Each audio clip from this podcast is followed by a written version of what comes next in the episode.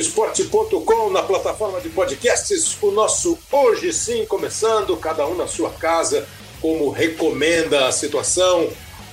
Do Bianchi, editor e produtor, está na casa dele, repleto de tecnologias, eu na minha casa e todos os outros participantes do podcast de hoje vão estar cada um na sua respectiva residência, conversando com a gente em depoimentos gravados, essas ao vivo também.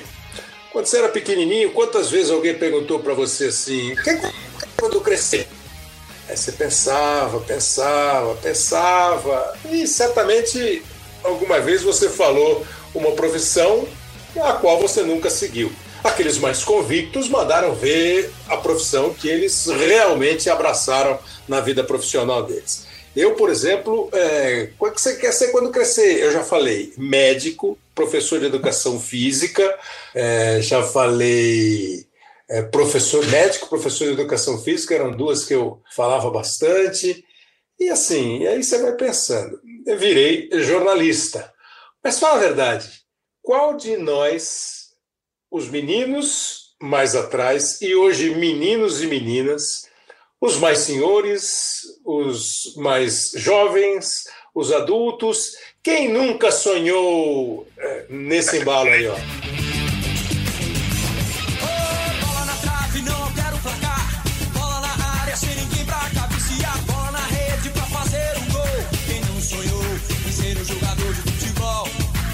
Quem não sonhou em ser um jogador de futebol? Hoje as garotas sonham em ser jogadoras de futebol.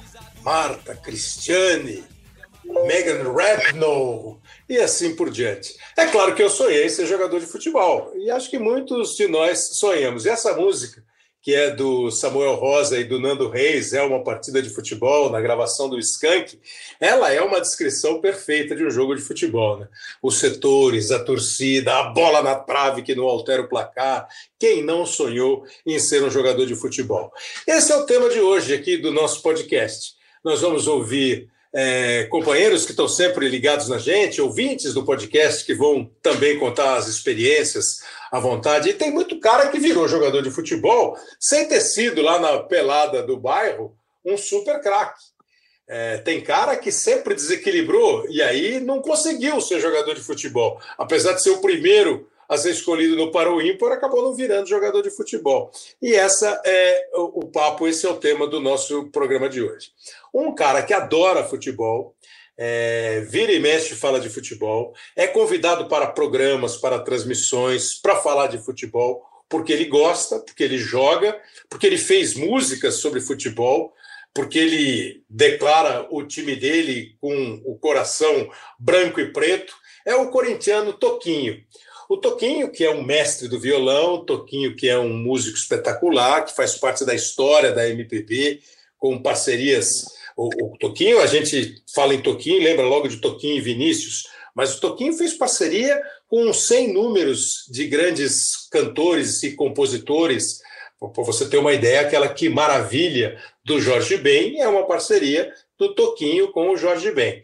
E o Toquinho conversou com a gente aqui. Sabe que o Toquinho também sonhou em ser jogador de futebol. Fala aí, Toquinho, grande abraço, obrigado por participar aqui do Hoje Sim.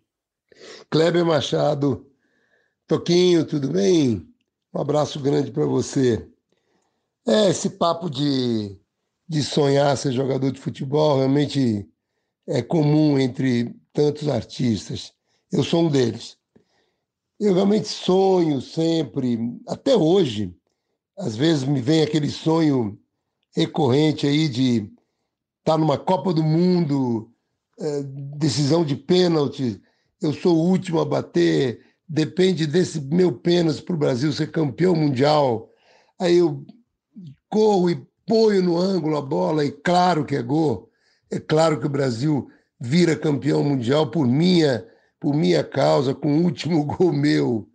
Ou mesmo sem ser de pênalti, numa decisão qualquer, uma bola que eu entro na área e dou um chute certeiro e o Corinthians é campeão. Esse sonho existe. Então, é, é, eu que, que cultivei uh, minha, meu, desde a minha infância essa, esse amor pelo Corinthians, meu, meu pai ia nos treinos do Corinthians no Parque São Jorge. Eu tenho fotografias com Cláudio Cristóvão Pinho, com Gilmato Santos Neves, um, com Rafael, com Idário Goiano, Roberto, eu pequeno, e eu tenho fotografias com, com eles todos. E aquela época, lá no Parque São Jorge, as pessoas iam ver tre os treinos de terno e gravata, meu filho, não é brincadeira, não. Enfim, é, esse sonho existe até hoje e eu tenho um campo de futebol na minha casa que é um pouco o campo dos sonhos, né? Aquele filme, e, onde eu já joguei com, com vários com vários atletas profissionais e ex-profissionais. O Careca joga sempre lá, o Neto também, que é lá perto de Jaguariúna. Jaguariúna. Enfim, é isso aí, Kleber. É, essa é minha, esse é meu sonho, como tantos outros artistas têm o sonho é, de ser um jogador de futebol ou pelo menos um dia fazer parte de uma de uma gloriosa vitória do seu time. Um abraço grande aí, bom trabalho para vocês. Grande Toquinho, o Antônio Pet Filho Toquinho vai fazer 74 anos é, no dia 6 de julho. E você percebeu o, o, o sonho, como ele é constante? Né? Ele ainda hoje imagina aquela final de Copa do Mundo, a decisão por pênaltis, olha o requinte do sonho e ele batendo o pênalti decisivo, né? É, e aí não ia. E, e aí fico imaginando, ele gritou: acabou! Acabou! Toquinho bate o pênalti, o Brasil é campeão do mundo. É sensacional. Toquinho que diz a lenda, joga bem bola, diz que é bom de sinuca e bom de futebol. E falou aí de tantos caras que jogam com ele. E esse negócio de músico e futebol é uma coisa extraordinária. É, é, inimaginável quando você encontra um grande músico, um grande cantor. Pô, eu fico assim, parado, vidrado, olhando. Né? Aí você quer conversar com o cara sobre música, você quer falar de música, e o cara quer falar de futebol. É brilhante. E eu já tive experiências legais, o Samuel Rosa, da música que a gente tocou na abertura, que joga bem também. O Samuel eu vi jogando naquele Rock Go, o campeonato que a MTV fazia, e o Samuel joga direito, canhotinho, bom de bola. Samuel foi uma vez no Bem Amigos, num ano, numa semana, na segunda-feira depois, eu não me lembro se do título ou do bicampeonato do Cruzeiro, 2013 2014. Aí acabou o programa, a gente foi é, a gente foi jantar, comer um lanche depois do programa e o Samuel falando de futebol. E a gente fala de música, o Samuel fala de futebol. Cruzei uma vez no avião com o Paulinho da Viola. Paulinho da Viola é Vasco da Gama. E também, é, na época, eu fazia uma coluna no Diário de São Paulo e conversei com o Paulinho sobre futebol. Eles adoram futebol. Agora, o gol de pênalti decidindo a Copa do Mundo. Mas você certamente corintiano como você se confessa e contando até a história. E era assim mesmo, né? Você já viu o filme antigo? O pessoal entrando no estádio de terno e gravata, os senhores de chapéu, as senhoras também, com vestidos bem cortados. Era assim no futebol. E o Toquinho, desde o tempo da Fazendinha, acompanha. Aí me falou uma vez que para ver jogo de futebol, às vezes ele vai sozinho, ele não quer ninguém junto com ele. É, pede licença para a família e vai sozinho para ver o jogo. Se você não fez o gol da Copa do Mundo, certamente há gols que também estão nos seus sonhos constantes, não tem, não? Bom, os dois gols mais importantes é, na vida do Corinthians, para mim, né? É, é o, o, gol do Basílio, o pé de anjo, naquela decisão com a Ponte Preta, é, em 1977, que o Corinthians foi campeão paulista depois de muitos anos. E é claro que o gol do Guerreiro no Campeonato Mundial, onde o, o Corinthians sagrou-se campeão mundial jogando contra o Chelsea, é, no Japão. Esses dois gols, é, para mim, acho que foram os gols mais importantes da história do, do meu glorioso Corinthians. Ok? Um abraço grande, querido. Bom trabalho. Tentou, de cabeça, tentou, vai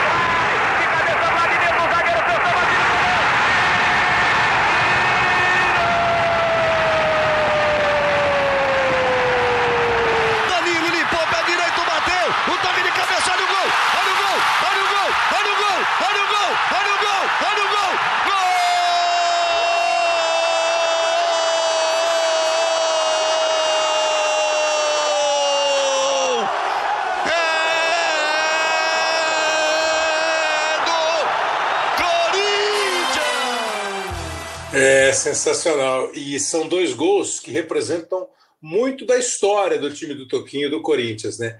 Esse título de 77, se é que alguém ainda não sabe, ele tem uma marca extraordinária na história do clube. O Corinthians foi campeão em 1954, campeão paulista, e ficou de 54, depois do título, até 1977 sem ganhar um campeonato. E era uma pressão grande. E nesse time de 77, o Oswaldo Brandão, curiosamente o técnico da conquista de 54, voltou ao Corinthians e foi campeão nesses dois jogos contra a Ponte Preta. O Corinthians ganhou o primeiro por 1 a 0, a Ponte ganhou o segundo por 2 a 1 e o Corinthians ganhou o terceiro por 1 a 0 com este gol de Basílio, que passou a ser o pé de anjo da torcida corintiana. Depois teve o Marcelinho também, que é um pé de anjo. E o gol. E aí o Corinthians, depois desse alívio, né, da, da da conquista do Campeonato Paulista de 77, passou a navegar em águas um pouco mais tranquilas. Os títulos foram vindo, ganhou de Dom em 79, aí veio em 90 o primeiro título brasileiro, aí veio em 99 o Ronaldo, em 99, 2009 o Ronaldo também e o time ganhou uma força de mercado muito grande até a conquista da Libertadores e do Campeonato Mundial de 2012 com esse gol 17, a narração precisa do Osmar Santos e a conquista de 2002 no gol do Guerreiro contra o Chelsea, com toda a vibração do Galvão Bueno. Eu, eu disse que a gente porque não é só artista que quer ser jogador de futebol. O pessoal que virou das mais variadas outras profissões sonhou também em jogar bola. Por exemplo, o Jean Nascimento é um ouvinte fiel aqui do podcast do Hoje Sim e o Jean também dá o, o, o depoimento dele. O Jean também sonhou ser jogador de futebol. Fala aí, Jean, beleza? Fala, Kleber. Um prazer participar do podcast. Sou um ouvinte assíduo toda semana estou ouvindo as edições e é muito bacana poder dar o meu relato dessa vez. Eu que, assim como tantos outros brasileiros, sou um jogador de futebol frustrado, né? Tive o sonho quando criança de atuar profissionalmente por um, um grande clube ou até pelo meu time do coração, né? Sou torcedor do Corinthians mas acontece que isso não chegou nem próximo de, de se tornar realidade, né? Eu, eu creio que por eu ter sido nascido e criado em Nova Andradina, no Mato Grosso do Sul, uma região que não tem grandes cidades por perto, não tem grandes clubes com categorias de base é, para estar tá, é, selecionando jogadores, garotos da região para integrar, integrar categorias de base. Creio que esse tenha sido um dos fatores, né? Cheguei a disputar algumas peneiras, participar de competições com olheiros de clubes médios do país, mas nunca, nunca cheguei tão próximo de, de entrar numa categoria de base de um clube é, médio ou grande do país, né? Eu, depois de abandonar esse sonho, a, a partir da minha adolescência ali, estudei, me tornei jornalista, e hoje também curso é, faculdade de Direito. É, atuei um bom tempo como jornalista esportivo aqui em Mato Grosso do Sul e acaba que eu vi um pouco da realidade sobre como é ser jogador de futebol no Brasil, né? A gente sabe que tem os astros, que tem glamour, recebe fortunas, mas essa não é a preponderância no país, né? Já que a grande maioria passa por dificuldades. Eu conheço diversos jogadores profissionais que, que passam por essa situação e, e vejo hoje que talvez não tenha sido uma decisão tão errada de não seguir no sonho, né? E para concluir, né, eu queria falar sobre dois jogos que eu gostaria muito de ter participado. Um que eu, como corintiano, estive no estádio e vi aquele jogo em que o Ronaldo marcou seu primeiro gol em Presidente Prudente. Um jogo muito bacana. Me vejo na, na, na imagem do Dentinho correndo atrás daquele ídolo ali, jogando pelo seu clube do coração, e ali foi muito bacana. Uma outra imagem que eu guardo bastante na minha cabeça é aquele gol do Belete na final contra o Arsenal jogando pelo Barcelona em 2005, 2006, né? Que foi bem bacana, assim. A gente, eu até ouvi o podcast ele falando sobre aquela experiência e é muito bacana imaginar como que um jogador cresce até chegar no auge de marcar um gol no final de Liga dos Campeões, né? Um prazer ter participado com vocês aí, forte abraço. Obrigado. Lá vem o Douglas para cobrança, 47, a bola vem alta, segunda trave no Ronaldo! Senhoras e senhores, fenômeno voltou!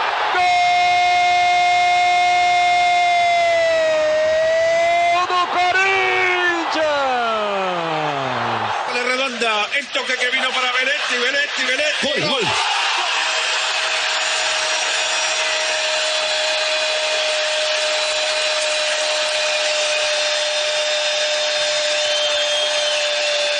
De Barcelona! Juliano Benetti! É sensacional. Muito bom depoimento do Jean Nascimento, colega, jornalista que sonhou em ser jogador de futebol e hoje também cursa a faculdade de Direito. E ele tem toda a razão, né? Várias vezes conversando com gente do futebol, diretores, jogadores, eles falam em coisa assim de 90% dos jogadores de futebol ganham de um a três, quatro, cinco salários mínimos. É, esse glamour, essa fortuna, essa riqueza, a fama, isso é restrito a minoria absoluta dos jogadores de futebol. E aí nós tivemos, e esse, esse gol do, do Ronaldo, que nós tivemos com a narração do Milton Leite, que já participou aqui com a gente, eu estava lá no estádio também, e é um momento muito significativo, né? Do cara voltando. Eu achei que ele ia se imaginar no alambrado, é, ajudando lá o, o Ronaldo a comemorar, mas ele foi para dentro do campo e correu para comemorar com o Ronaldo, é, como o Dentinho fez. E o gol do Belete, outro que participou aqui com a gente, ele até citou, foi uma belíssima entrevista do Belete. Você pode procurar aí nas edições que você vai achar. E o Belete é, falou com muita sensibilidade, com muita sinceridade sobre a vida dele no futebol. E esse gol é certamente ao lado, claro, da conquista da Copa do Mundo de 2002, grandes momentos da carreira do Belete. E a gente falou com o Toquinho, né? E o Toquinho tem uma música é, que o Moraes Moreira gravou, é uma música de um disco infantil. O Toquinho fez muitas músicas é, para criança, né? É aquela que ele canta, não é dele, chama O Caderno, que é maravilhosa. É, e essa aqui, ó, ele fala exatamente da bola. Pulo, pulo, pulo, pulo com quem vier. Joguei com Newton Santos, com Garrincha e com Pelé. Joguei com Newton Santos, com Garrincha e com Pelé. Salto, salto, salto, com todo carinho. Salto, salto, salto, com todo carinho. Joguei com Ribeirinho, com Tostão e Jairzinho. Joguei com Ribeirinho, com Joguei com Newton Santos, com Garrincha e com Pelé. Depois ele ainda cita é, Zico, Sócrates, Falcão e tem mais um time assim de craques que ele joga. Um, o, o Jean, que falou aqui com a gente, é jornalista esportivo, é, é jornalista, está fazendo direito e falou que trabalhou com, com o esporte. E agora a gente vai conversar aqui com o Felipe Diniz, que é companheiro nosso é, do, dos canais Globo, é repórter, apresentador, e o Felipe Diniz tem fama de ser bom de bola. Felipe, primeiro, obrigado, boa tarde por participar. É só fama, daqui a pouco a gente destrói. Obrigado, boa tarde por participar. O que é para você a bola, Felipe? A música, a música chama A Bola, essa música do Toquinho que o Moraes estava cantando. O que, que é a bola para você? Fala, Kleber. Boa tarde para você. É um, particip... é um prazer estar participando aqui do seu podcast. Te falei lá na TV, né? Sou um frequente, frequente ouvinte do seu podcast, gosto muito e para mim é uma honra estar participando contigo. A bola para mim, Kleber, sempre foi uma companheira, né? Porque desde muito cedo, minha mãe sempre disse que é, logo há dois, três anos eu não queria saber de brinquedo, só queria bola. Então eu recebia várias bolas de presente de aniversário as mais variadas bolas, porque eu só queria ganhar bola. Então, e eu fui crescendo, a bola continuou sendo minha companheira, comecei a, a gostar cada vez mais e tô assim até hoje, não consigo largar, não, apesar de todas as limitações físicas, porque meus joelhos, como você sabe, não, não permitem mais tanta estripulia. Inclusive, vem mais cirurgias pela frente aí, já fiz três e vou encarar mais duas. Pô, que momento! Isso, é um, isso é um ex-atleta em atividade, completamente em atividade. O, o, Tentando o, continuar a atividade, né, Cleber? Tem que continuar. O Jean falou de tentar pelada. Eu, por exemplo, quando era moleque, é, eu fiz duas vezes assim uma, uma tentativa. Uma época é, nós fomos com um, eu mais dois, três colegas de colégio. A gente foi no, no, no na peneira do Palmeiras. É, quem lembra, quem é mais velho, sabe onde tem hoje o Shopping Eldorado, ali na Rebouças? Aquilo era um, era uma, era um, um monte de campo de futebol, chamava Areião. Um é. monte de campo de futebol. E o Palmeiras fazia a peneira da garotada ali. E a gente foi uma vez. E aí você percebe como é cruel, né? Porque você chega até aquele monte de garoto sentado ali. Primeira coisa que os caras perguntam é em que posição você joga, né? E todo mundo joga de meia, de centroavante, de lateral, ninguém joga. e, aí, e aí eles acabam montando os times. E os times, normalmente, da molecada que está chegando, joga contra times de garotos que já estão lá há algumas semanas. Você não pega na bola, né, velho? Você não pega na bola. A bola não chega em você de jeito nenhum. É, depois de uma época, eu cheguei a fazer uns treininhos no Nacional, que é ali em frente, o Nacional, o clube, time profissional e um belo clube que é ali em frente os dois CTs do Palmeiras e do São Paulo, onde inclusive tem campeonato da Associação dos Cronistas Esportivos de São Paulo. O campeonato é lá, né? mas também não, não tive muita paciência para ficar esperando para saber se o cara ia falar fica ou não fica. Você foi juvenil, você quase virou jogador de futebol. Você não só era amigo da bola, gostava da bola como presente, mas tentou ser mesmo jogador profissional, né, Felipe? Eu acho que tentar é uma, é uma palavra muito forte, porque eu tentava na minha cabeça, mas não tentava com o meu esforço. Hum. Porque eu tinha vontade de ser jogador, as pessoas diziam que eu tinha qualidade para ser, que eu jogava e podia vir a ser um jogador, a gente não sabe em que nível, né? Mas é, eu não tinha vontade de treinar, eu não gostava da parte do treino, eu não gostava da parte física. É, se o treino daquele dia não fosse um treino, porque a gente recebia a programação da semana e tinha lá, né? Treino físico na segunda, treino tático na terça, coletivo na quarta. Eu só gostava de ir na quarta, eu queria tentar dar um migué na segunda-feira, na terça, e na quarta eu queria ir para o coletivo. E como você sabe, né, Kleber, o futebol depende muito do teu esforço individual. É, não basta ter talento, é, você achar que joga bem ou as pessoas acharem que você joga bem, se não tiver um esforço teu. E eu acho que isso é, me faltou na época. O que eu gosto de treinar hoje, hoje eu gosto de treinar.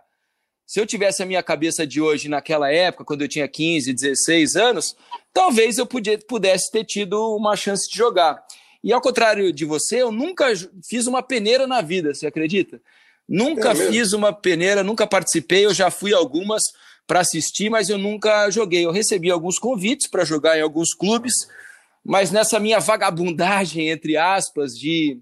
Meu pai nunca. Eu nunca tive uma família pobre, né? Meu pai tinha uma condição razoável, uma classe média.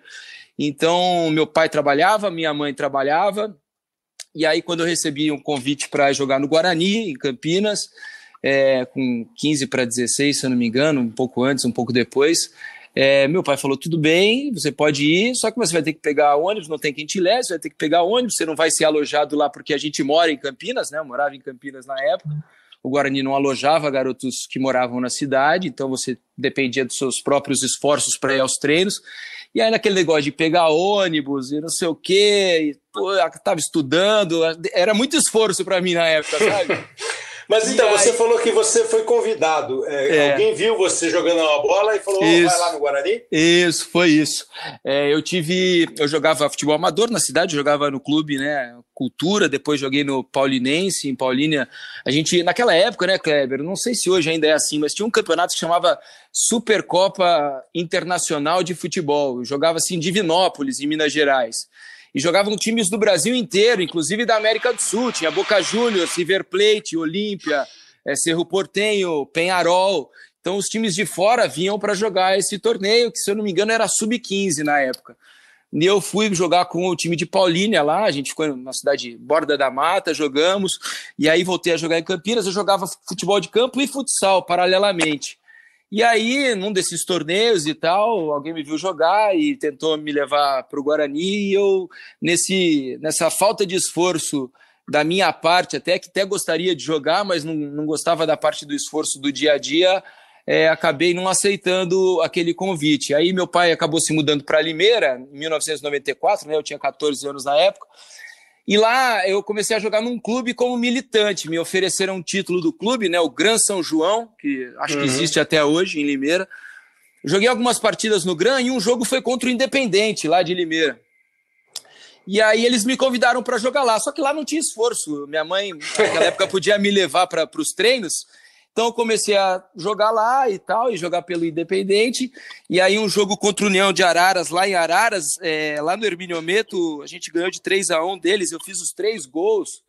E um gol, assim, foi muito bonito, porque eu saí de trás do meio campo, driblando, assim, e, e aí o União também me fez um convite na época. É, o União tinha aquela parceria né, com uma grande multinacional na, naquela época, era um clube empresa, e aí me convidaram para ir ver os alojamentos. E eu fui, sabe, não era assim tão confortável, e também acabei não aceitando. Né? Então eu tive assim essas oportunidades depois. É, a vida seguiu, comecei a fazer faculdade, comecei a jogar futsal, é, mais seriamente assim, em Campinas, disputando jogos abertos, jogos regionais, essas coisas. E, e fui num período, já estava trabalhando em rádio em Campinas, inclusive, eu tinha 18 anos, já comecei a trabalhar na Rádio Central em Campinas, com Zé Arnaldo, Carlos Batista, Flávio Araújo, Flávio Araújo que é, foi um Sim, super craque do rádio, né? E, e aí eu tive a oportunidade de ir para os Estados Unidos e aí, se você quiser ir batendo papo, você vai me interrompendo aí, Cleber, senão eu saio falando. Não, vou... Não, então, agora, o que você chega em conclusão é o seguinte: o Felipe, o Felipe joga, joga direito, né? sem dúvida joga direito, poderia até ter sido. Porque eu vejo muito assim, né, Felipe? Às vezes a gente vai ficar vendo o cara jogar e fala assim, pô. Eu jogo mais que esse cara aí. Você já deve ter pensado Sim. isso em um monte de profissional. Muito, Mas é. É, esse depoimento que você dá, caras estão falando assim agora, pô, que preguiça, hein, Felipe? Você não você queria é. nada, você não queria nada. Agora, é muito mesmo de condição, de é, projeção de vida. Sim. Do modo como você tem já a sua vida arrumada, e, e mesmo assim, ah, eu, se eu não for jogador de futebol, eu vou fazer uma faculdade, eu tenho chance e tal. E hoje, como repórter, você já é repórter há bastante tempo, você já tem pelo menos 20 anos Sim. nessa parada. Né? É, então você vê hoje que assim, não basta saber jogar, né? Não. E talvez essa seja, essa talvez seja a grande, a, o grande, a grande, o grande combustível do jogador de futebol, porque tem essa, essa marca assim, ah, é o cara que vem de uma família mais pobre. A maioria é assim mesmo. Mas os caras que vêm de famílias mais mais bem postas na vida, tipo, vai, o Caio, que trabalha com a gente, uhum. o Kaká, que foi eleito o melhor do mundo. Isso. Esses caras, se eles não entrarem numas de viver o, o frio do, do alojamento, Isso. o cimento gelado do alojamento, não rola. Hoje, quando você vai a clube de futebol, você sente que é mais ou menos ainda o mesmo, o mesmo, mesmo barato, é a mesma coisa? Ah, eu acho que sim, viu, Kleber? Nesse aspecto, é claro que as condições dos clubes melhoraram, né? Principalmente dos clubes mais tradicionais, os que têm mais, é, mais dinheiro. É, mas o esforço individual continua exatamente o mesmo. Não adianta, se o rapaz é, tiver um, um, bom poder aquisitivo, tiver uma, uma família que é, tem algum conforto, né, mínimo que seja, ele também precisa se esforçar, tanto quanto aquele que não tem essa possibilidade, porque se ele não se esforçar igual ao outro, ele não vai ter chance, ele vai ser engolido pelo outro que é mais esforçado do que ele. Então, independentemente é. se você tem mais dinheiro ou menos dinheiro, o esforço é igual. E muitas vezes, até para quem está acostumado com o conforto, o esforço às vezes é até maior, né, Kleber? Porque tem que se sujeitar a algumas situações que não estava acostumado até então. Então não tem essa não de que ah, para esse é mais fácil, para aquele é mais difícil. Para todo jogador de futebol, o esforço tem que ser muito grande. E é muito grande. Chegar no profissional é muito difícil, Kleber. A gente vê muitos jogadores, uhum. muitos caras bons de bola por aí que não viraram absolutamente nada. Então, para chegar lá sem esforço é impossível, né, Kleber? É isso mesmo, tem toda a razão. Bom, agora, é, em conclusão, como você é, virou um profissional do jornalismo ligado com o esporte, de bem sucedido, Acho que não dá nem para falar assim, ah, me arrependo, né? Não dá. Você pode ainda sonhar, pô, se eu tivesse, hoje eu estaria onde, como? Claro, claro. Jogando, teria jogado aonde, É. mas arrepender acho que não dá, né? Não, não, nesse aspecto não. Eu tenho um arrependimento sim, Kleber, porque eu tive uma oportunidade que eu acho que era uma oportunidade é, de ouro, assim, pelo menos para aquilo que eu pretendia é, para minha vida. Porque depois, né, quando eu decidi fazer jornalismo, eu fiz duas faculdades, né? Eu comecei ao mesmo tempo é, em Campinas, eu fiz faculdade, é, faculdade de Educação Física na Unicamp e fiz jornalismo na PUC Campinas. E aí eu comecei a trabalhar em rádio logo no primeiro ano, né, como eu disse. E aí, é, no terceiro para o quarto ano da faculdade, eu tive uma oportunidade de ir para os Estados Unidos para fazer uma espécie de intercâmbio, um curso de inglês e viver lá por um período. Então eu saí tipo em novembro, quando estavam acabando as aulas do terceiro ano, e voltei em março. Eu perdi um pouco do- do- das aulas do quarto ano da faculdade. E aí, nesse período, eu fiquei nos Estados Unidos. Eu fui lá, nada a ver com futebol. E aí, eu morava na, na divisa da- de- do estado de Nova York com a Pensilvânia. E eu ia. eu- a cidade que eu morava chamava Titusville, era uma cidade minúscula, não tinha nem é, fast food lá, para você ter uma ideia. E aí, eu, de final de semana, é, eu ia para Erie, que é a capital da Pensilvânia, e lá tinha cinema, tinha restaurante, para dar uma passeada no final de semana ficava mais ou menos 40 minutos de carro da minha, da minha casa. E lá eu vi uma faixa assim na cidade, campeonato aberto de soccer, né, de futebol, do nosso futebol. E eu tava ali meio seco para jogar bola, né? Eu falei, pô, era uma chance. Aí eu olho assim, ó, inscrições abertas até o dia tal, que já havia passado há uns três dias. Ou seja, as inscrições Sim. estavam encerradas. Eu falei, ah, vou dar uma chegada lá. Cheguei lá e tal, aí conversei com um cara, ah, eu queria me inscrever aí, ah, mas já acabaram as inscrições, mas pelo teu sotaque você não é americano não, né? Falei, não, você é de onde? Ah, sou do Brasil, você joga bola lá? Falei, jogo. Não, então peraí que a gente dá um jeito de te inscrever aqui. Aparece sábado que vem aqui, só traz uma chuteira, é, indoor, né, de, de, de, de, de, de, de society, Society. né? E lá era aquele futebol indoor, né? Que eles têm lá, o showball, né? Que tem parede dos lados É, e tal. O gol é um buraco lá atrás. E aí eu falei, beleza, cheguei lá, comprei uma, uma chuteira lá, que eu nem tinha chuteira, nem tinha levado nada. E para resumir a história, é, eu fui artilheiro do campeonato e meu time foi campeão. E aí eu recebi um convite de uma universidade. É, a Gannon College lá, que é uma universidade bem tradicional, me fez uma proposta para ficar quatro anos lá. Eles me davam o curso da faculdade em troca de jogar bola. E aquilo me pegou. Eu já estava no último ano da faculdade aqui no Brasil. Liguei para meus pais, né? Falei, pô, aconteceu isso tal. Minha mãe começou a chorar no telefone e falou: Filho, vou, mo- vou morrer de saudade, mas, pô, para fazer o que você gosta, jogar bola. Eu vou, eu, vou, eu aguento minha saudade aqui, mas, pô, se fosse você, eu ficava. Meu pai falou a mesma coisa. E aí eu voltei com aquela ideia tal, e aí eu fui conversar com o pessoal de novo da faculdade, que a gente tinha ficado de conversar uns dois dias depois. Conversei com eles e fiz uma meio que uma contraproposta para eles. Falei, expliquei a situação, falou: ah, falta um ano para me formar no Brasil, na faculdade de jornalismo. Se eu começar aqui, vou ter que fazer quatro anos de novo. Então não tem como vocês me darem um mestrado, um doutorado. Eu me formo, volto no ano que vem, no fim do ano. Aí falaram, ah, vamos ver e tal. E no fim eles aceitaram, me deram essa, essa oportunidade. Eu voltei para o Brasil. E aí, Kleber, é uma coisa engraçada, até muita gente não sabe. No começo do que é hoje o Globoesporte.com, era um, pro- um projeto chamado Portal do Esporte da Globo. Foi lá no ano 2001, se eu não me engano. O chefe né, desse portal era o Marcelo Barreto, nosso Marcelo Barreto.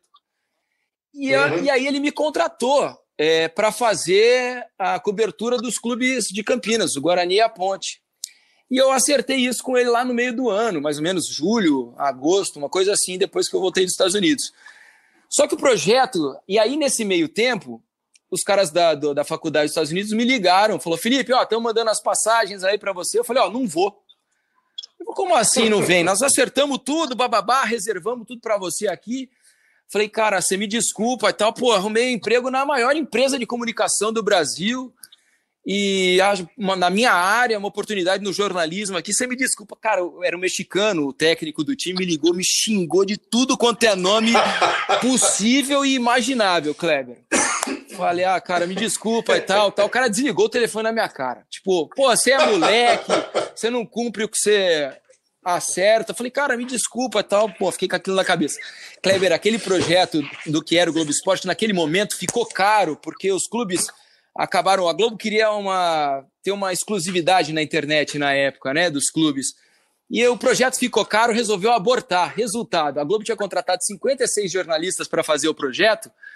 E num domingo, estava de folga, inclusive, me liga o Márcio Gata, que era o chefe aqui em São Paulo na época, e diz: Ó, oh, Felipe, que você está fazendo? Eu falei: Ah, estou preparando as coisas aqui para segunda já. Então para, porque estamos todos demitidos. tipo, dois meses depois que o negócio tinha começado, sabe? Assim, não tinha nem passado né, o período né. de experiência.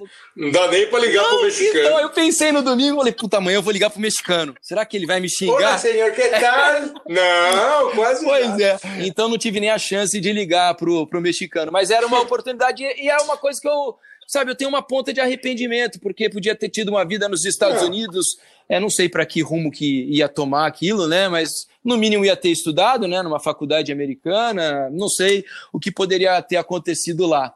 Mas é uma pontinha de arrependimento. Mas acontece, acontece. O fato é que hoje está aí, bem colocado, trabalhando, batendo uma bolinha, operando é, jogando, jogando o campeonato da CE. Encerrei esse ano. Disputando disputando, disputando é, decisões contra times da mesma empresa, perdendo jogos. Exatamente. É, Com gol de Kleber Machado, inclusive. É, dois. dois. Eu fiz dois é, naquele jogo também, se você lembra. É, mas foi 4 a 3 para nós, com dois gols e dois passes. É verdade. Acontece. Então agora, agora então entre em campo, imagine-se jogando e escolha um jogo que você gostaria de estar e vendo um gol de algum cara que você gosta muito, para a gente encerrar essa, esse papo, agradecendo muito sua participação. E a gente encerra assim: ó, eu queria estar no jogo que o fulano fez esse gol. Aqui. Pode ser o gol que eu gostaria de ter marcado, não? Pode, claro. Eu tenho dois gols, assim, muito rapidamente pensando aqui na minha cabeça, de dois gols que eu gostaria muito de ter marcado. Você sabe que eu, por ser canhoto, eu gosto muito de canhoto, né? Eu gosto de camisa 10, meia, habilidoso, essas coisas assim. E eu gostava muito do Maradona. Então eu via ali o auge do Maradona, acompanhava já muito futebol atentamente e tal. E aquele gol do Maradona da Copa de 86 contra a Inglaterra, né? Que ele sai de trás do meio-campo, driblando, e dribla o goleiro, dribla o time inteiro e faz o gol. Era um gol que eu gostaria muito de ter, de ter marcado. Fantástico aquele gol. E um outro gol é, que eu também gostaria de ter marcado, Kleber, porque é, dos gols que eu me lembro assim, de ter feito né, no, no, no Amador e tudo mais, os gols mais comemorados era, eram aqueles que você fazia no final de jogo que mudava resultado. Uhum. Né? E isso aconteceu algumas vezes comigo assim. E, e, um gol que eu gostaria muito de ter marcado era o gol, o gol que foi feito pelo Gabigol na final da Libertadores. Um jogo em condições completamente adversas, um jogo onde o adversário está sendo melhor do que você, você acaba de empatar o jogo, que já é um alívio para te levar pelo menos na prorrogação, e aos 47, 48 do segundo tempo, você marca o gol da vitória, um gol de vitória que dá título e que te vai marcar para sempre na história de um clube do tamanho do Flamengo. Então são dois gols assim que eu gostaria muito de ter marcado, porque um era em Copa do Mundo, um em Copa do Mundo e um gol espetacular de habilidade pura, e o outro que decide campeonato e que te leva para a história. Do canhoto Felipe Diniz para os canhotos Maradona e Gabriel, dois gols que valeram muito títulos. O do Gabriel, o título efetivamente, e o do Maradona, a Argentina foi campeã. Obrigado, Felipe. Kleber, curte os gols. Muito aí. obrigado, um prazer estar contigo aqui. Espero que você me convide mais vezes, hein? É, vamos nessa, vamos nessa. Sempre, sempre, sempre. Valeu. Abração. Os gols do Felipe Diniz, o do Maradona, o do Gabriel. Aí lo tiene Maradona, lo marcan dos, pisa la pelota Maradona, arranca por la derecha el genio del fútbol mundial, y es el tercero a tocar para Borruchaga, siempre Maradona, genio, genio, genio, ta,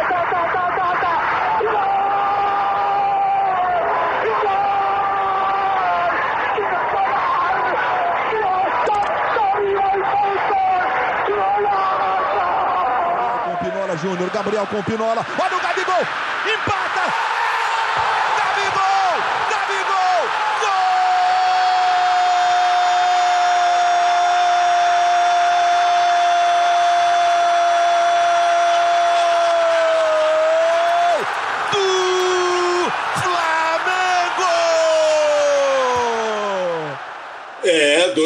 Bem escolhidos, dois gols bem, bem escolhidos. É, você vê, assim, é, o sonho de jogar bola é um sonho muito presente na vida, ainda mais a gente aqui brasileiro, né? E acho que a gente nunca larga esse sonho, porque quando vai brincar um campeonato entre amigos, Às vezes não é nem campeonato entre amigos, campeonato entre empresas, é, campeonato interno da, do lugar onde você trabalha. É, a competição é, é para valer, é grande, é um negócio forte. É uma, e, e, a peladinha semanal que você joga, né, você não quer perder de jeito nenhum. Isso é muito bom. É, é e, e, esse lado do esporte eu acho que é super bacana. Né? Você vê que o Felipe não foi muito disciplinado para ser um atleta profissional. É, tinha o talento e, e, não, e, não, e não apostou na, na, na, em abrir mão das coisas que você precisa abrir mão para jogar. Isso pode acontecer muitas vezes. Às vezes você tem chance, às vezes você não tem, às vezes você se machuca. Por exemplo, é, você já imaginou um cara que hoje é ator, humorista, jogando bola? Tem um monte de cara que, que, que é bom de bola. O Marco Luque, Marco Luque, que eu me lembro assim, apareceu fazendo o CQC, o Marco Luque que hoje faz stand-up comedy, é, é, um dos principais nomes dessa nova geração é, do humor e, e, tem também participação semanal no Altas Horas do Serginho Groisman, cria tipos, personagens. Eu pensei no Marco Luque para a gente convidar aqui, porque tem um comercial que o Marco Luque faz usando os personagens dele, é, e que ele começa um personagem conversar com o outro e ele tá de Marco Luque. E uma hora ele tá brincando com uma bola lá, ele fala assim: Ah, eu sou isso, sou aquilo, sou ator, humorista, e já fui até jogador de futebol profissional. Aí o, o outro personagem fala: Pô, meu, você quer ser tudo também? Marco Luque, joga bola mesmo, jogou bola mesmo, foi profissional do futebol, Marco Luque? Fala aí. Fala, Kleber, beleza pura? Marco Luque falando. E aí, galera da Hoje Sim. Como estamos? Então, minha história como jogador de futebol não durou muito tempo. Eu tinha uns 19 anos, 18, quando eu, eu me profissionalizei no Santo André e o meu pai já foi juiz de futebol, sempre gostou muito de futebol e ele tinha um canal muito interessante de levar jogador para a Espanha. Foi uma tentativa dele, né, de entrar nesse mercado. A gente chegou a levar uns cinco jogadores aproximadamente e eu fui um deles. E lógico, eu com 19 anos, meu pai falando: você quer ser jogador de futebol na Espanha? Como é que você ia negar uma oportunidade dessa? Eu me dei bem no esporte e fui. Lá eu joguei no Numância, na segunda divisão, e no Badajoz, também, na região de Extremadura, ali embaixo. Também joguei numa outra temporada. Mas eu não me, não me dei muito bem, cara. Eu acho que eu não era um bom jogador de futebol. Eu era um jogador mediano e também aquilo não era o meu sonho. Eu acho que eu estava mais realizando um sonho do meu velho. E foi isso, foi uma experiência muito boa, muito positiva. Faria tudo de novo, mas não era para mim. Eu acho que eu não era um jogador excelente, um jogador brilhante. Eu só cumpria a função. Mas enfim, foi muito bom. E, aí quando eu voltei, eu virei garçom para pagar a faculdade e tal. E aí descobri que garçom é... não, aí eu descobri que palhaço pagava melhor do que garçom. Eu me tornei palhaço e aí o bicho pegou. De palhaço fui para os teatros, trabalhei muito com, com eventos tal, fui parar no Terça Insana, CQC e cá estou hoje com o Serginho Grossman no Altas Horas. Bom, é uma história super legal. Você vê, essa aí já é uma história do cara que foi foi ser jogador de futebol e foi jogar, jogou no Santo André e foi jogar fora fora do, do, do, Brasil, no Numância, no Vallecano. É uma história legal. Ele falou do, do pai dele, é, que o pai dele foi jogador de futebol. Estou é, até pesquisando aqui. O pai dele, é, o nome dele é João Luque e foi, e foi árbitro de futebol. Então é uma história bem, bem bacana. E o mais legal ainda é o cara admitir: olha, eu fui, não era nem a minha, mas foi um sonho do meu pai, eu entrei nessa. Pô, teve uma experiência super rica jogando jogando em times espanhóis, times que disputaram, hoje são times conhecidos, o Numância, o Vallecano, como o Santo André aqui. Agora, se você não tivesse decidido ir para os palcos e fazer o pessoal dar risada, você vai para o campo e quer jogar que jogo? Quer fazer que gol, hein, Luque? Olha, eu gostaria muito de ter jogado junto com o Ronaldo, o Rivaldo, Roberto Carlos, naquela Copa que a gente deu uma sacolada, Rivaldo abriu a perna, Ronaldo bateu no canto contra a Alemanha, foi, foi lindo. Eu queria estar naquele, naquele jogo. Valeu, galera. Forte abraço, Kleber. Sucesso, saúde E se cuidem, hein, meu. Vamos ficar em casa que já já essa maré passa aí. É nóis. Grande beijo pra todos vocês.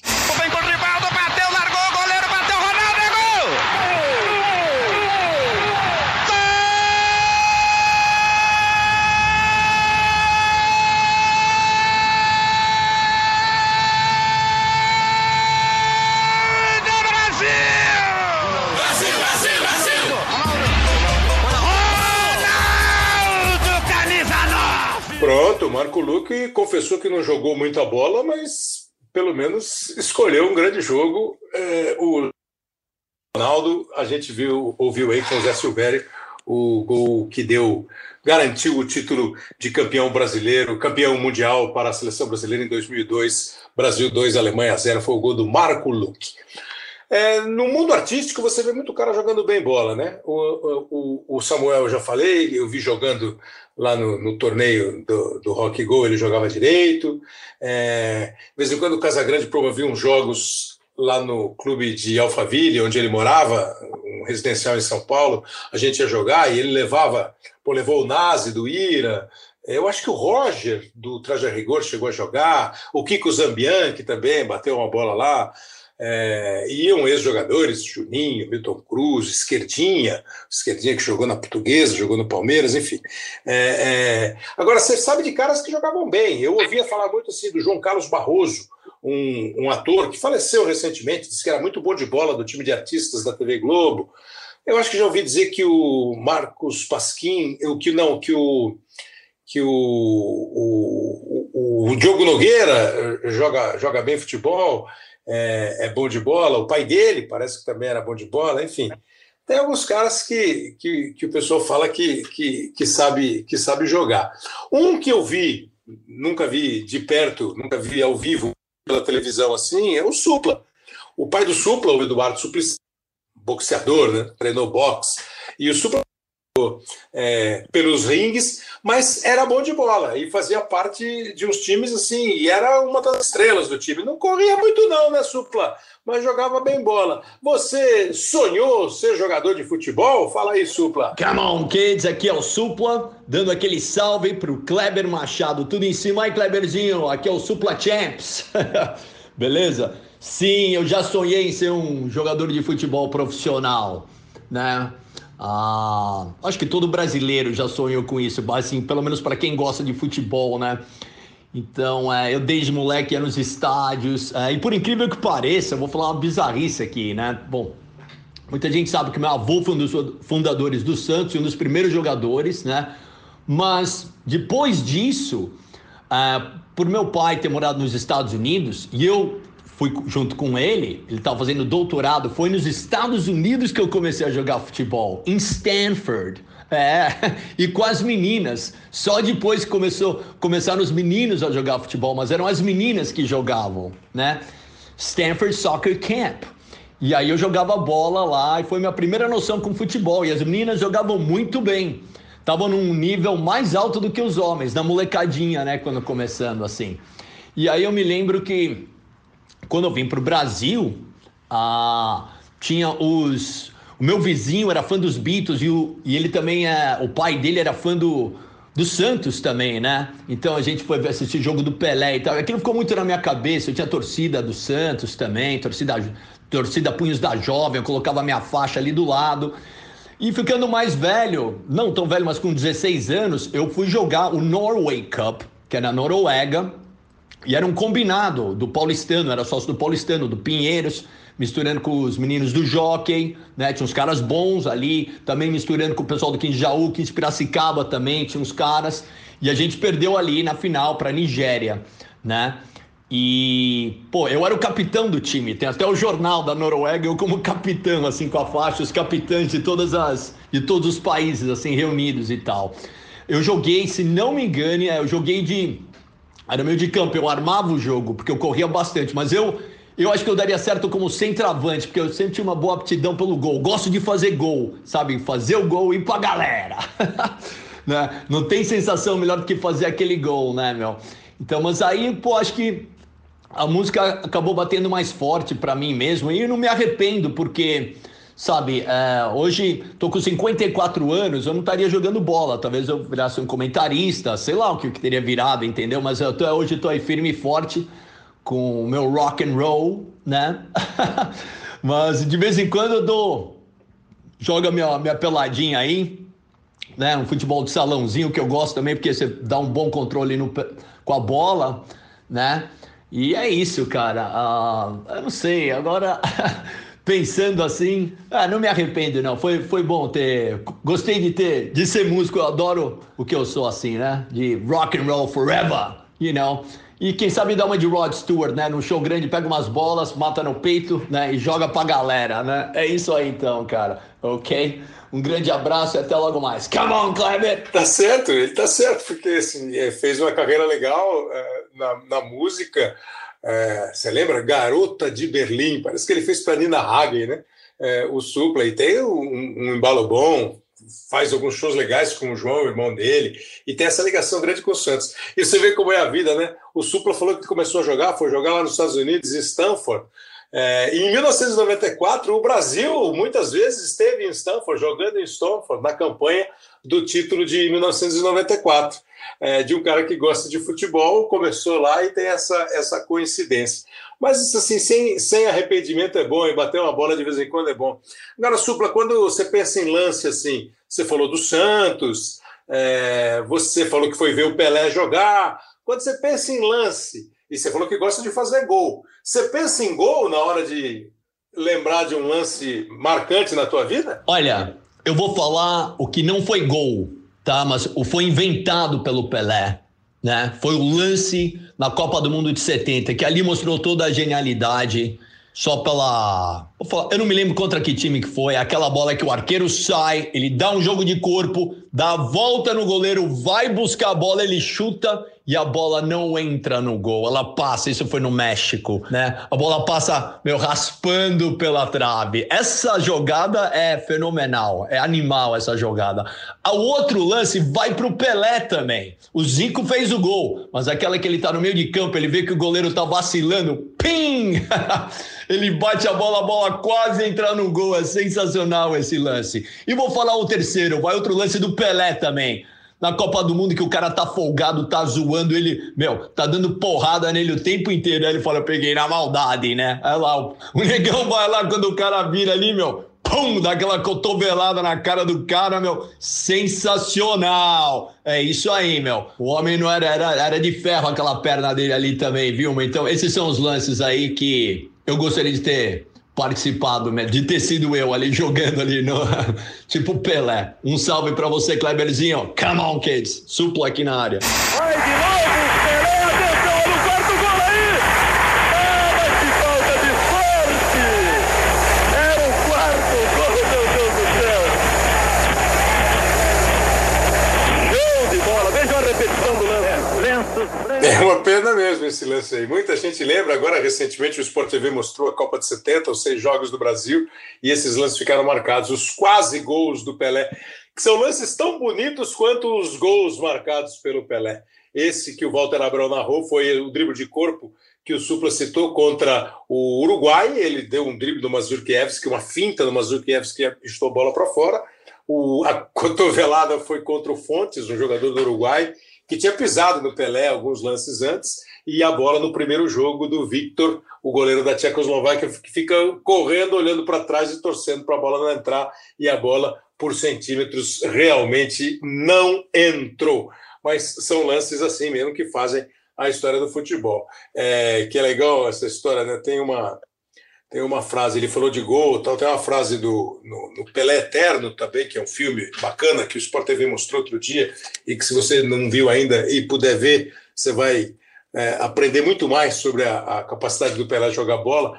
Tem uma frase, os textos são do Armando Nogueira, a narração é do Fulvio Stefanini e tem uma, uma hora que o Armando cita no texto uma frase que é, acho que é do Carlos Drummond de Andrade, Carlos Drummond de Andrade fala assim: é, difícil não é fazer mil gols como o Pelé. Difícil é fazer um gol como o Pelé. É e às vezes até perder gol como o Pelé é, também é difícil, porque não é um gol, não é um gol qualquer que você perde. Muito bem, então a gente está conversando aqui sobre esse sonho de ser jogador de futebol, né? Eu sonhei, alguns de vocês devem ter sonhado, alguns conseguiram. Hoje, e a gente depois vem trabalhar nessa área e tem a oportunidade de conversar com muitos ex-jogadores de futebol no nosso time de comentaristas, né? Casagrande, é, o Caio. É, bom, é que se eu vou falar nome, mais, mais proximamente trabalharam agora, a gente está é, todo mundo trabalhando em todos os canais, mas o Júnior, o Júnior e o Falcão, o Falcão que trabalhou muito com a gente, são dois jogadores assim, extraordinários, excepcionais, é, espetaculares, né? Então você tem que você tem que olhar e falar, pô, esses caras jogaram bola com a gente e conversar com os jogadores de futebol. Mas nós falamos do Toquinho, a gente botou o Jean, o 20 do programa, o Felipe Diniz, o Marco Luque, o Supla, todos os caras que, como eu e você, sonharam jogar futebol e não conseguiram. Mas tem cara que sonha, batalha e consegue. Como, por exemplo, esse nosso novo companheiro, mais recente companheiro, que está indo super bem como comentarista, como participante dos programas, e está aqui com a gente hoje no Hoje Sim, no podcast, para falar sobre o cara que sonha e vira jogador de futebol. Fala aí, Paulo Nunes, tudo bem? Tudo bem, Kleber. Que satisfação, hein? Boa tarde, primeiro, né? Que satisfação estar tá aqui no seu programa. Obrigado aí pelo convite. Fico muito honrado, viu? Imagina, Paulo. A honra é nossa. Então, Paulo, a gente conversou com, tudo, com, com, esse pessoal que eu citei agora e todo mundo pensando, ah, eu quase fui, pô, eu poderia ter sido, pô, sabe que eu seria bom, o outro, ah, eu fui, mas não era muito bom. Você é do interior de Goiás, né, Paulo? Isso, Kleber. Eu, eu, esse sonho para mim era praticamente impossível, né? Mas aí é, é para provar mesmo que o impossível não existe. É por isso que a gente que eu pensei em você para vir para o programa, porque eu fiquei imaginando isso. Como é que chama a tua cidade? É, Pontalina, no interior de Goiás. Fica a 120 quilômetros de Goiânia. A 120 quilômetros de Goiânia. A cidade mais a cidade grande mais próxima de Pontalina é Goiânia. A cidade é, é a única cidade próxima, tanto que eu, eu como quando, quando menino, Kleber, eu devo ter ido até os meus 13 anos, quando eu fui para o Rio, quando eu fui, vim para o Rio, né?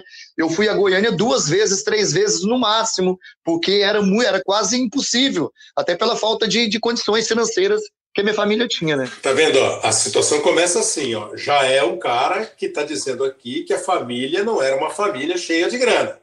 Tinha que contar o dinheirinho bonitinho para almoçar, jantar, comprar roupa e, e ir para a escola e se divertir. É por aí, né, Paulo?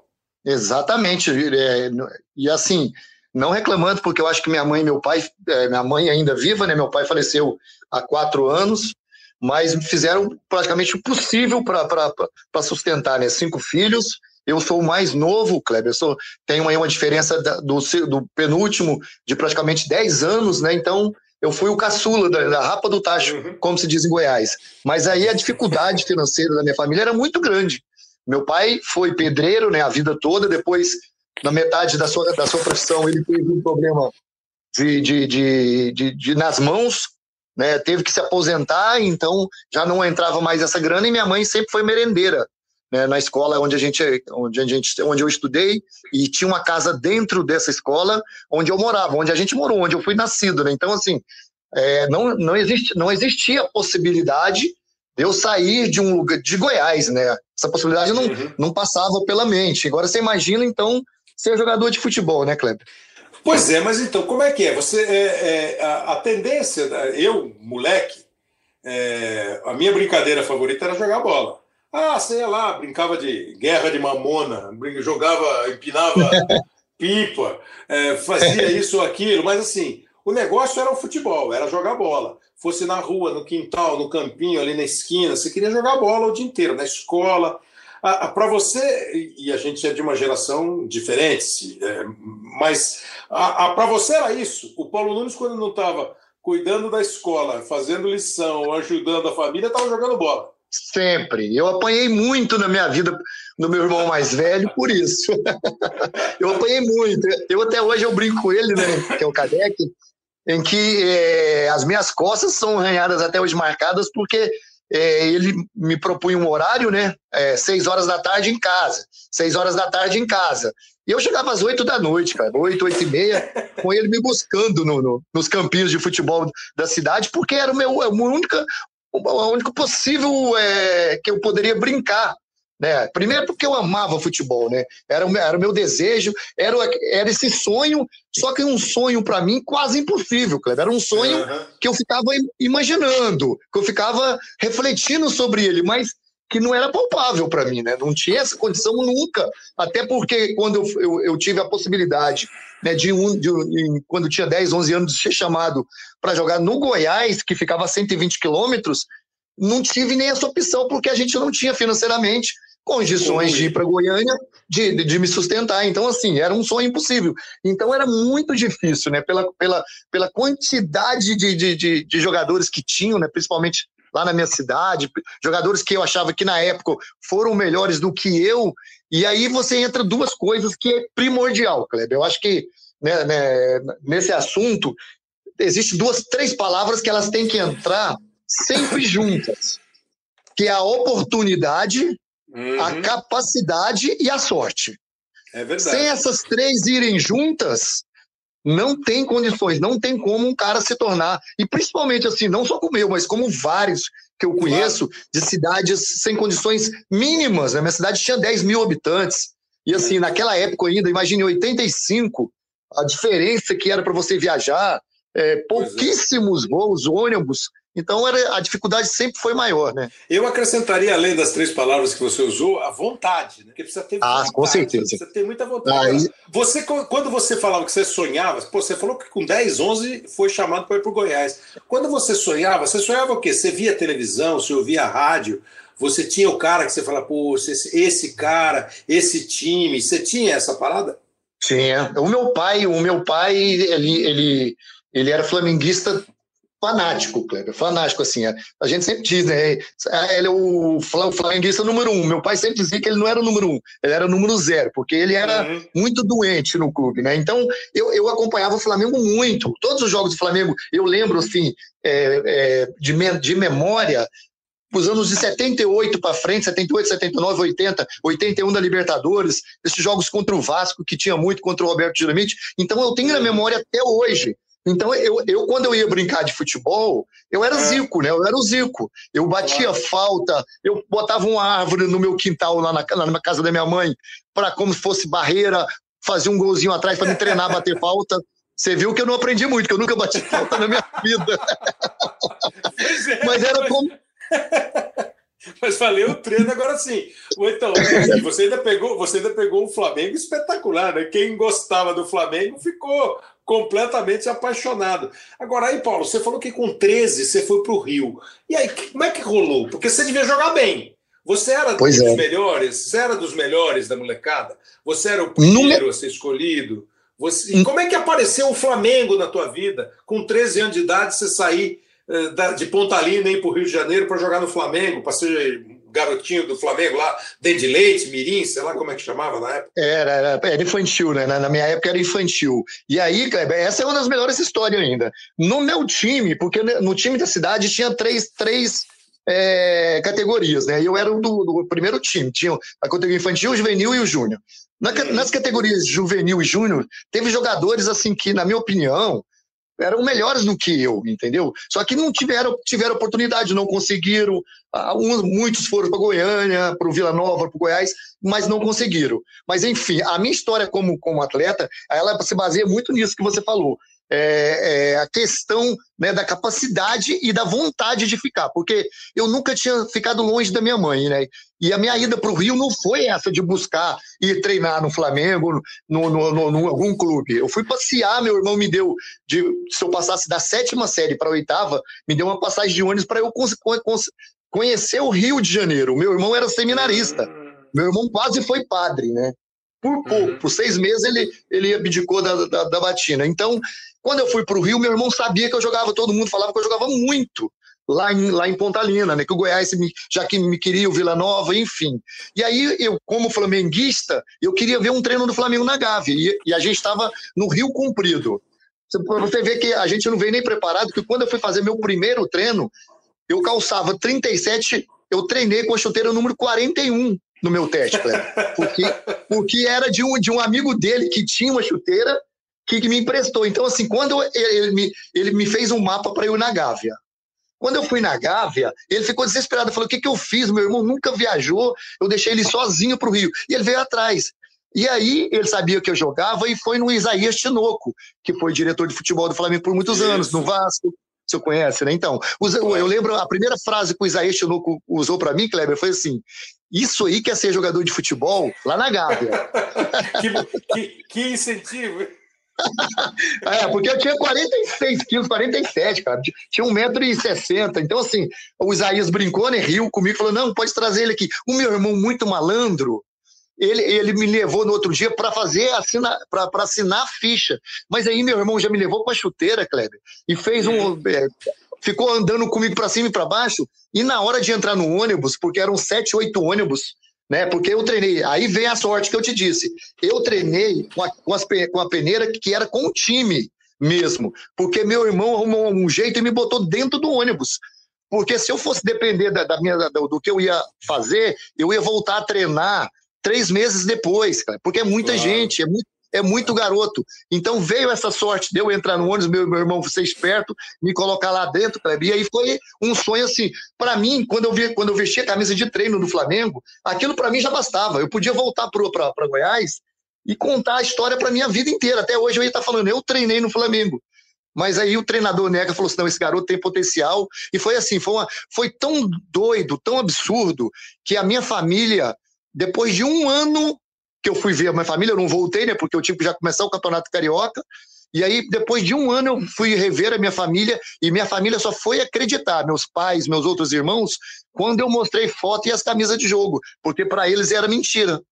Pô, é sensacional, Paulo. E, e eu, eu, eu, tinha certeza que a tua história ia ser uma história é, nessa linha. É, pelas vezes que a gente conversou, pelo teu jeito, assim, porque às vezes, aí o Paulo vira profissional do Flamengo, é de uma geração de jovens jogadores do Flamengo muito boa e por coincidência muitos, a maioria deles acabou indo fazer sucesso em outros times, né? Não foi exatamente do Flamengo, mas jogar acho que você deve ser da geração do Marcelinho, do Marquinhos, do Djalminha, né? Aí você vai para o Grêmio, o Djalminha vai para o Guarani, depois para o Palmeiras, o Marcelinho vai para o Corinthians, o Marquinhos ainda ficou mais no Flamengo, se eu não estiver errado no tempo deles. Mas Isso, Fabinho. O Fabinho, o Fabinho que jogava de volante lateral, né? Isso, foi campeão da Libertadores no Cruzeiro, o próprio Rogério, zagueiro. Tá vendo? Muita gente saiu do Flamengo, mas enfim, ele sai de Pontalina, ele não pôde ir com 10, 11 anos para Goiânia, a 120 quilômetros, porque não tinha grana.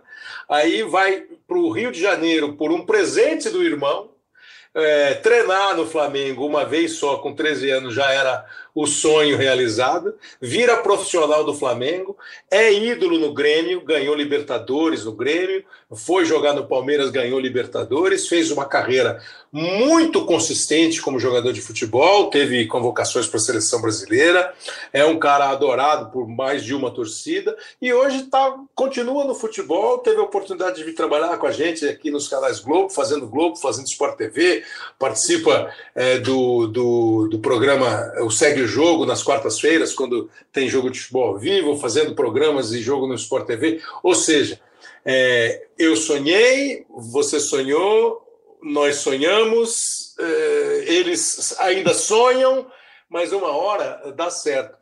O, todos os nossos aqui falaram que não se arrependem de não, não terem ido mais a fundo para ser jogador de futebol. É, mas assim, seja o que você quiser fazer, vale a pena você tentar. Porque, claro, que você não se arrepende de ter ficado um ano sem ver a sua família, de ter é, sofrido, mas ter jogado. E hoje, se, se o mesmo irmão que te levou para o Rio é aquele que te deixou as costas marcadas, belas costas marcadas, viu, Paulo Nunes? Bonitas palavras, Kleber. Eu penso assim, exatamente. Eu, mesmo se não tivesse é, ter dado certo, né? Porque muitos acontece isso, aliás, a maioria, né, Kleber, acontece isso. Então, assim, mas independentemente disso tudo, eu acho que uma frase que eu sempre deixo é assim: acreditar. Acreditar, porque eu, quando vou fazer algumas palestras, alguns, algumas, algumas situações em relação a garotos é, fora, no, no, Rio Grande do Sul, no Paraná, é, em Brasília, é exatamente isso, cara. Eu acho que o mais importante é a gente sempre acreditar na gente. Porque contra já tem muita gente contra. Se a gente entrar nessa, a gente não consegue fazer aquilo que a gente mais quer. E o, o meu sonho era esse. O meu sonho, isso eu posso dizer, eu posso olhar para trás, por todo esse sofrimento que você disse, é real, é um sofrimento de, de, sofrimento noite e dia, né, de você estar sozinho é, numa cidade com 13, 14 anos de idade, longe da sua mãe, do colo da sua mãe, da sua família, às vezes não tendo o que comer, às vezes tendo que comer o almoço para não comer a janta, e no outro dia tem que batalhar, e no outro dia tem que batalhar com um monte de garotos um querendo comer o outro, porque é natural da vida, é um querendo vencer o outro, isso faz parte, eu acho que é um crescimento. E eu acho que foi muito importante, não só na minha carreira como futebolística, na minha carreira como profissão. Eu acho que isso me tornou um ser humano, um homem muito melhor do que eu acho que se eu ficasse na minha cidade, né, alienado a todas as coisas, Kleber.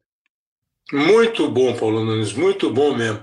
Ah, e a gente está dando para todos que participaram aqui com a gente, eh, cada um deles escolheu lances, né? é, que eles gostariam de ter vivido, ter dado, estar dentro do campo ou assistir. O Toquinho escolheu o gol do, do Basílio em 77, escolheu o, gol do Guerreiro, o Jean, que é nosso ouvinte, escolheu também lances é, para relembrar. Para sonhar, né? Pô, se você pudesse ser jogador de futebol, onde é que você queria estar, onde é que você queria jogar, enfim, é, cada um deles escolheu um, como eu falei, o Toquinho, o Toquinho escolheu esse, esses dois gols do Corinthians, o Felipe Diniz escolheu o gol do Maradona e do Gabriel, o Jean Ouvinte pensou naquele gol do Ronaldo, na volta do Ronaldo lá em Presidente Prudente, o gol do Belete na final, o Marco Luco foi de Brasil e Alemanha 2 a 0 o Supla foi de gol que não rolou, o drible de corpo do Pelé contra o Mazurkiewicz em 70. Agora, você, desses todos, é o único que pode escolher um gol que você fez, que você viu de perto, que você viveu. Qual é o que vem na tua cabeça, assim, Paulo? Ah, eu, eu, eu já estava imaginando que eu teria que escolher um gol de uma pessoa, né, de outra pessoa. E eu já estava aqui imaginando um gol. Você pode escolher o teu, você tem gol. Ah. que bom, pelo menos que bom eu posso escolher o meu. Porque eu, eu, eu, eu, quando, eu quando eu disse para você que eu, quando eu, eu, morava em Pontalina, e o meu desejo era, porque eu tenho um único ídolo na minha vida que se chama Zico, né? Esse cara para mim foi, foi e é espetacular. E tive o prazer e a honra de poder desfrutar né, do, do de, de, de, estar perto dele no Flamengo, de escutar muito né, o, o Zico e o Júnior, também o Júnior, muito importante na minha carreira. Então, assim, é, como eu via muito a Libertadores, e quando eu vi o Zico levantando aquela taça, Kleber, é, de campeão da Libertadores, eu sempre imaginei aquela imaginação de novo, a gente voltando, aquele sonho inimaginável de ser campeão da Libertadores para um menino de 13 anos em Pontalina, era um absurdo. E depois eu fui ser campeão no Grêmio, na Libertadores, né? Então eu lembro do meu, do meu gol contra o Atlético Nacional na Libertadores, né, no primeiro jogo no, no Olímpico, 3 a 1 um gol do Paulo Nunes não teria como não ser esse, né, Kleber? Então a gente vai fazer o seguinte para você: a gente bota o Nunes fazendo gol contra. É, o, a gente bota o Zico fazendo gol contra o Cobreloa e sendo campeão da Libertadores, e bota você fazendo gol e sendo campeão da Libertadores. Super obrigado, Paulo. Que ótimo! Melhor, melhor impossível, Kleber. Muito obrigado, Paulo Nunes. Grande abraço. Nos cruzamos toda hora por aí para trabalhar. Com certeza. Dias melhores virão, meu amigo. Fica com Deus aí, bom trabalho. Autorizado o Arce, bateu e Guita largou e o gol! Paulo Nunes é do Grêmio!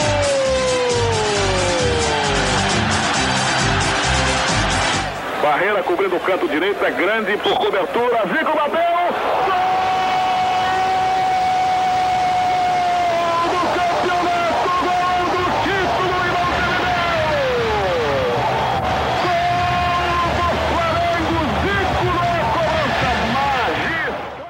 Pronto, tabelinha Zico Paulo Nunes, dois campeões de Libertadores.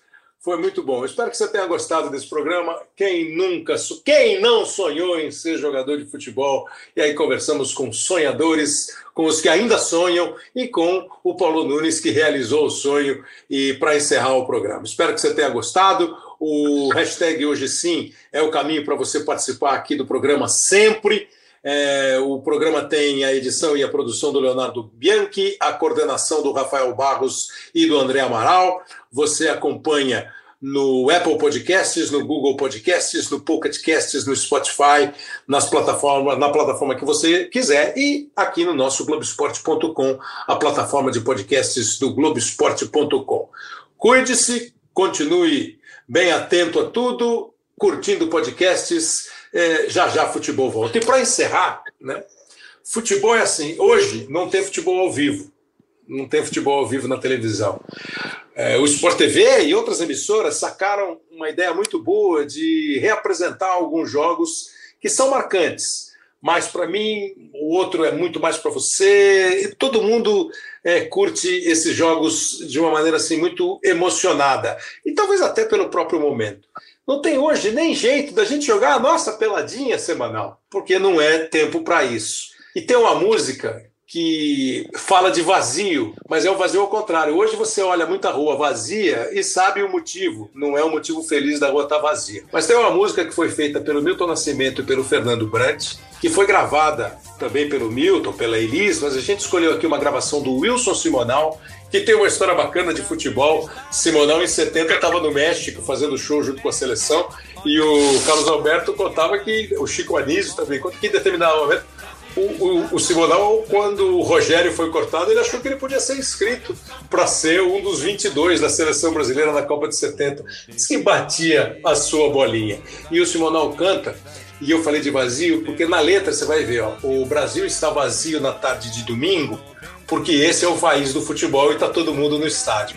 Hoje, a situação não é essa exatamente, mas daqui a pouco a gente volta para os estádios e o país fica vazio, porque este é o país do futebol, dos que sonharam jogar futebol e dos que jogam, jogaram e fazem a gente vibrar com o futebol. Obrigado, grande abraço para todo mundo. Olha o sambão aqui é o país do futebol. Brasil está vazio na tarde de domingo, né? É. Olha o sambão aqui é o país do futebol deste país ao longo das avenidas.